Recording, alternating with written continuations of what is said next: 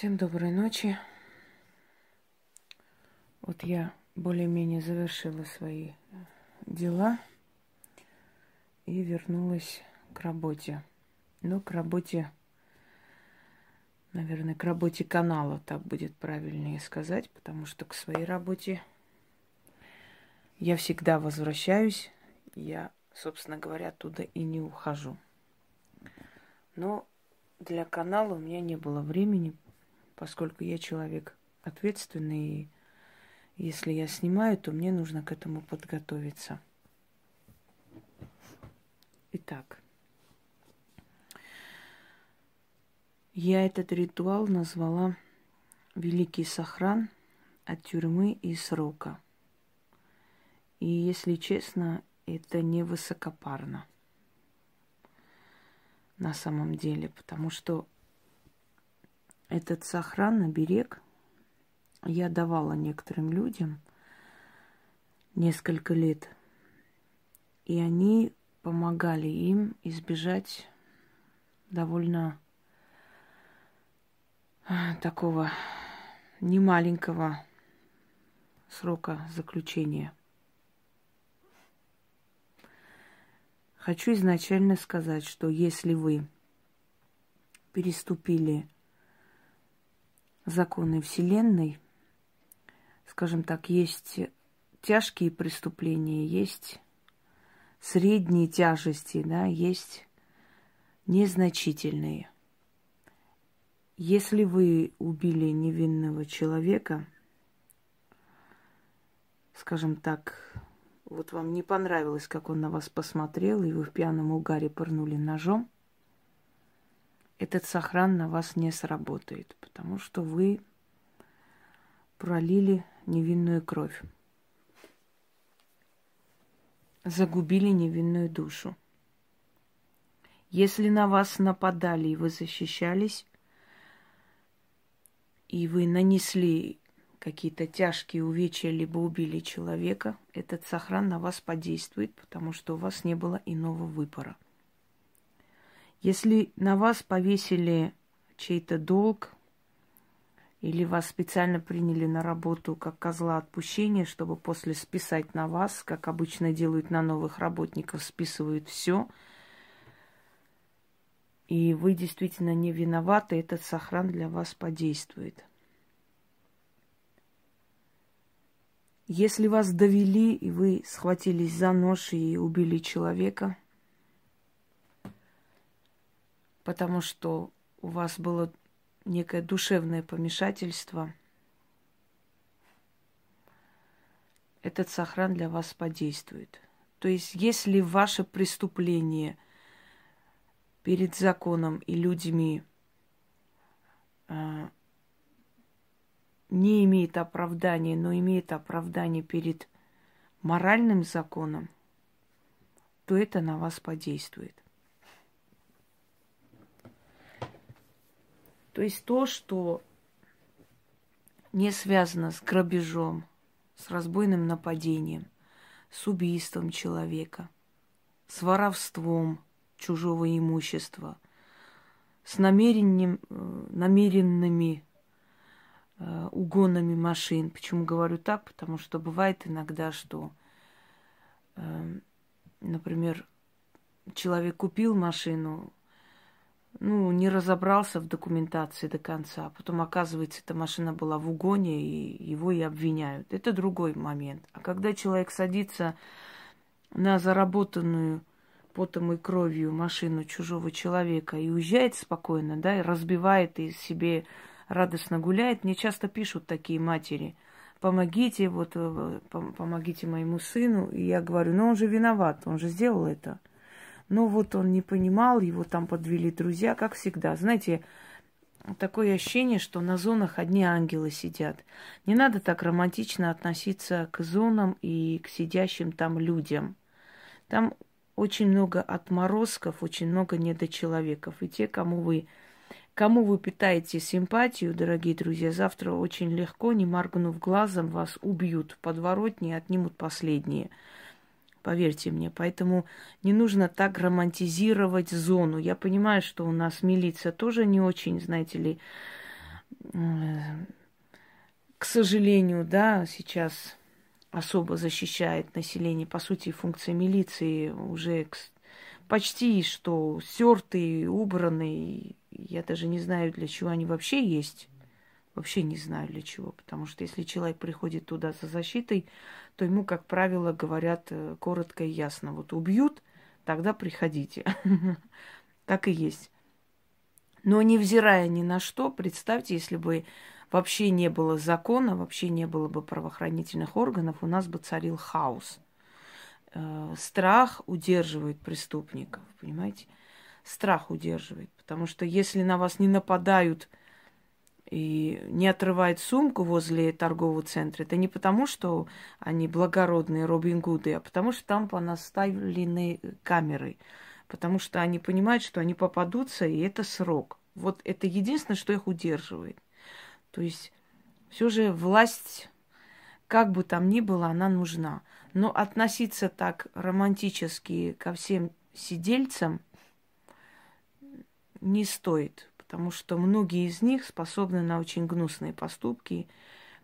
И вы знаете, многие певцы шансона, когда действительно сталкивались близко с подобными личностями, они понимали, что на самом деле благородством там и не пахнет. Если ты объект, э, с которого можно что-то поиметь, они обязательно тобой займутся, как бы ты хорошо не относился к ним или как бы ты лояльно не смотрел на них. Так что, когда мне пишут, что вот моего сына подставили, там обманули, там специально на него все это сбагрили, хотят посадить и так далее – из 100 случаев 88 э, действительно виноваты. И очень малое количество людей, которые действительно не виноваты. То есть хочу сказать, что если это экономические преступления, если это преступление э, по неосторожности, вот человек не, э, ну, замешкался, нажал там вместо тормоза на газ, такое страшное происшествие бывает, к сожалению. Я думаю, что автомобили еще не так усовершенствованы, и когда-нибудь они будут более совершенны.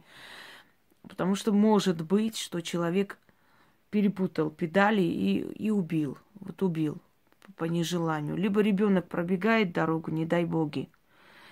И вот водитель не успел тормознуть. Один водитель, э, по-моему, из Башкирии, который был полностью оправдан, потому что ребенок действительно у детей есть такая привычка – на спор перебегать дорогу. Они еще не понимают, у них еще не, не настолько остро вот это чувство смерти, понятие смерти, они еще не ощущают, что смерть существует.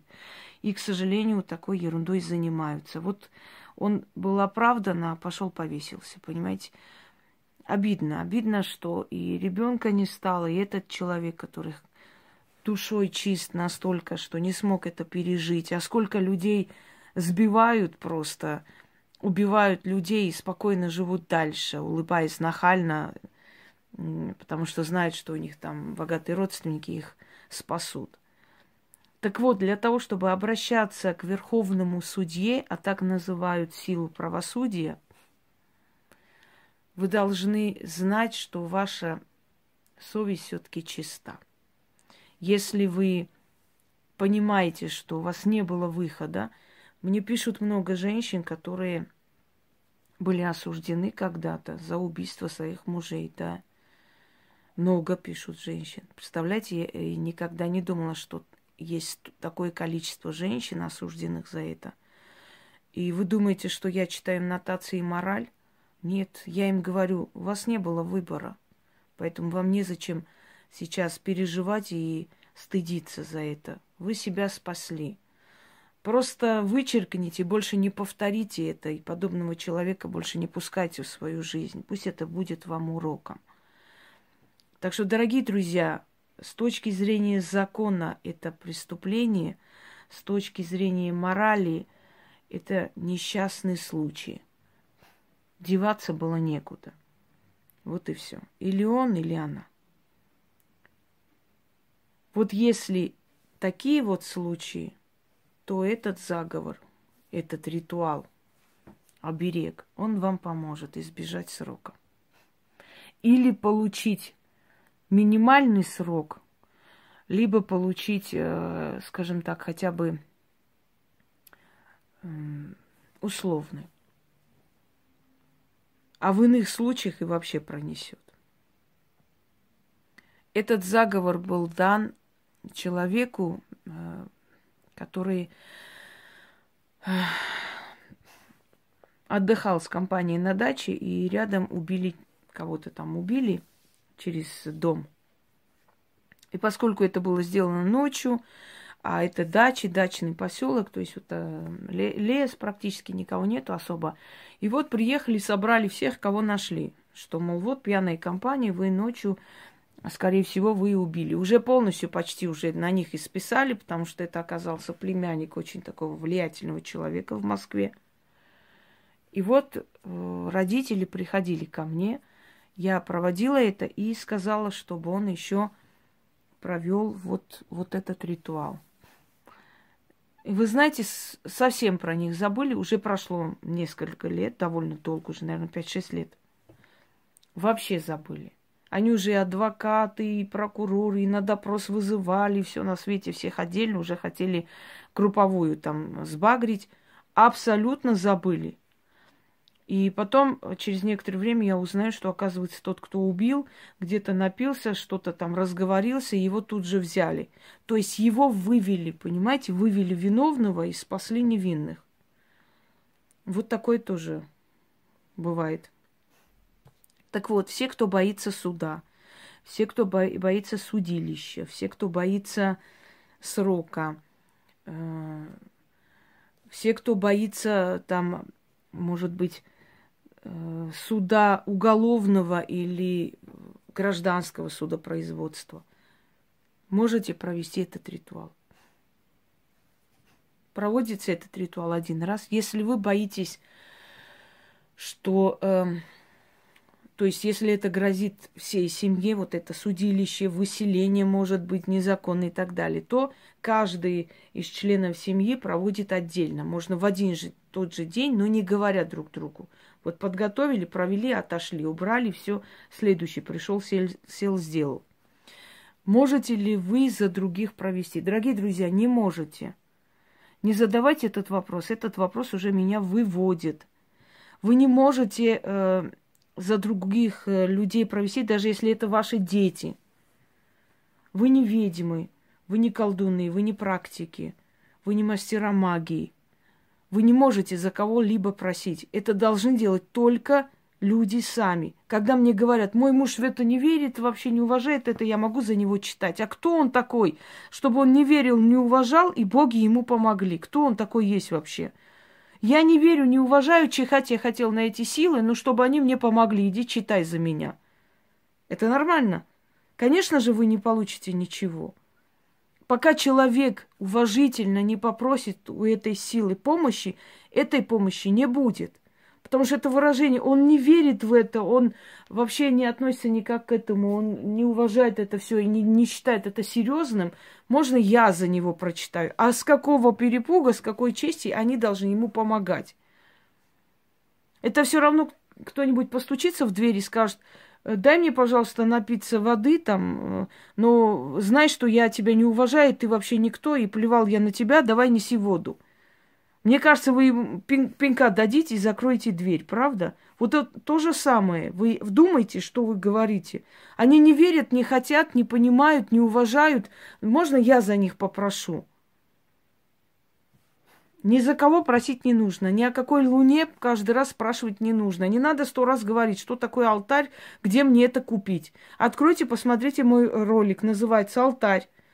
И там я четко ясно говорю, я устала, я не буду на каждом шагу и в каждом ролике посвящать там 20 минут, все это рассказывать про Луну, про алтарь. Потрудитесь э, оторвать пятую точку со стула, поискать. Есть об этом все сказано. Сколько раз? Луна, наберите луна, ведьмина изба, алтарь, ведьмина изба. Любой вопрос и ведьмина изба рядом. И вылезет тема. И там все объясняется. Если бы я об этом не говорила и просто вам сказала, вот сделайте, как я говорю, ничего не спрашивайте, другой вопрос. Но если человек вам объяснил уже 10 раз снял прямой эфир, 50 раз снял ролики, это уже издевательство. Каждый раз одно и то же спрашивать. Кто вам должен сидеть и отвечать? У меня нет на это времени. Здесь нужны четыре стихии. Земля, вода, огонь и воздух. Воздух то есть э, здесь выступает благовоние. Читать нужно четыре раза. Подождать, пока догорит свеча и пока истлеет э, благовоние. После этого все это вместе поместить в мешок любого цвета, лишь бы она не посыпалась.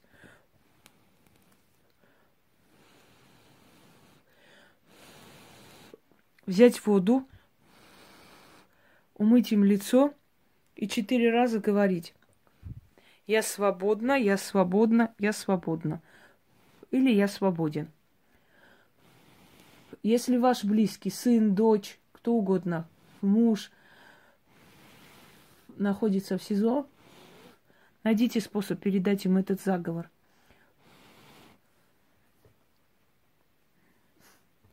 Даже читая этот заговор, оно может возыметь эффект. Но если на свободе и грозится суд, наказание, любое наказание, проведите этот ритуал. Итак, читать нужно четыре раза, я прочитаю один раз. Четыре дороги на перекрестке судьбы. Вокруг меня небо и земля, вода и огонь, пробуждение и сон, явь и навь, живые и мертвые. Люди и духи, новые и древние, темные и светлые. Я подниму руки к небесам, туда, где на троне Верховный Судья сидит и вершит судьбы людские. Сидит, по справедливости судит и по милости судит. О великий судья, верховный и справедливый! О судья верховный, прикажи земному судье умолкнуть, как мертвые навеки умолкли. Пусть людская толпа утихает. И как непоколебима скала стоит, и несокрушимо перед бурей, грозой и волнами морей, так я несокрушимо стою. Враги мои, как синицы пред грозным орлом, порвет их орел в одночасье, раскидает по сторонам. О, судья верховный, ты сможешь, ты видишь, ты повелеваешь судьбами людей. Если в мире есть кандалы, припасенные для меня, то вели из них цветники ковать. Дай в руки мне ключ, все двери и замки разом открывать. Как ветер в клетку не запереть, как океан за решеткой не держать, так и меня никому не дано не волить. Быть мне свободной, как ветер в поле — как океан в своем раздолье, как дикие мустанги в степи. Заклинаю светом и тьмой, землей и водой, солнцем и луной. Рождена свободной и до самой смерти свободной буду. Зову богов в свидетели и судью Верховного в помощь. Я свободна, я в свободе, свобода моя жизнь. Так и будет, заклято. Дорогие друзья, Делайте это в темное время суток, когда солнце село, потому что тогда силы особенно сильные и активны. Не проводите это просто так. Проводите это при какой-либо опасности. Если чувствуете, что ну, на вас кто-то доносит, если чувствуете, что что-то не то в жизни происходит, если что-то у вас случилось, э, и после этого знаете, что будет суд и разбирательство, только тогда по определенному поводу – просто так это проводить не стоит. Неразумно, глупо, и не надо эти силы просто так дергать. Итак, все, кто не виновен, пусть будут свободны. А кто виновен, пусть понесут наказание. Мы не должны симпатизировать преступникам, но в то же самое время мы не должны желать наказание невинным людям. Так что пусть Верховный Судья судит по справедливости, по милости и расставит все по своим местам. Всем удачи!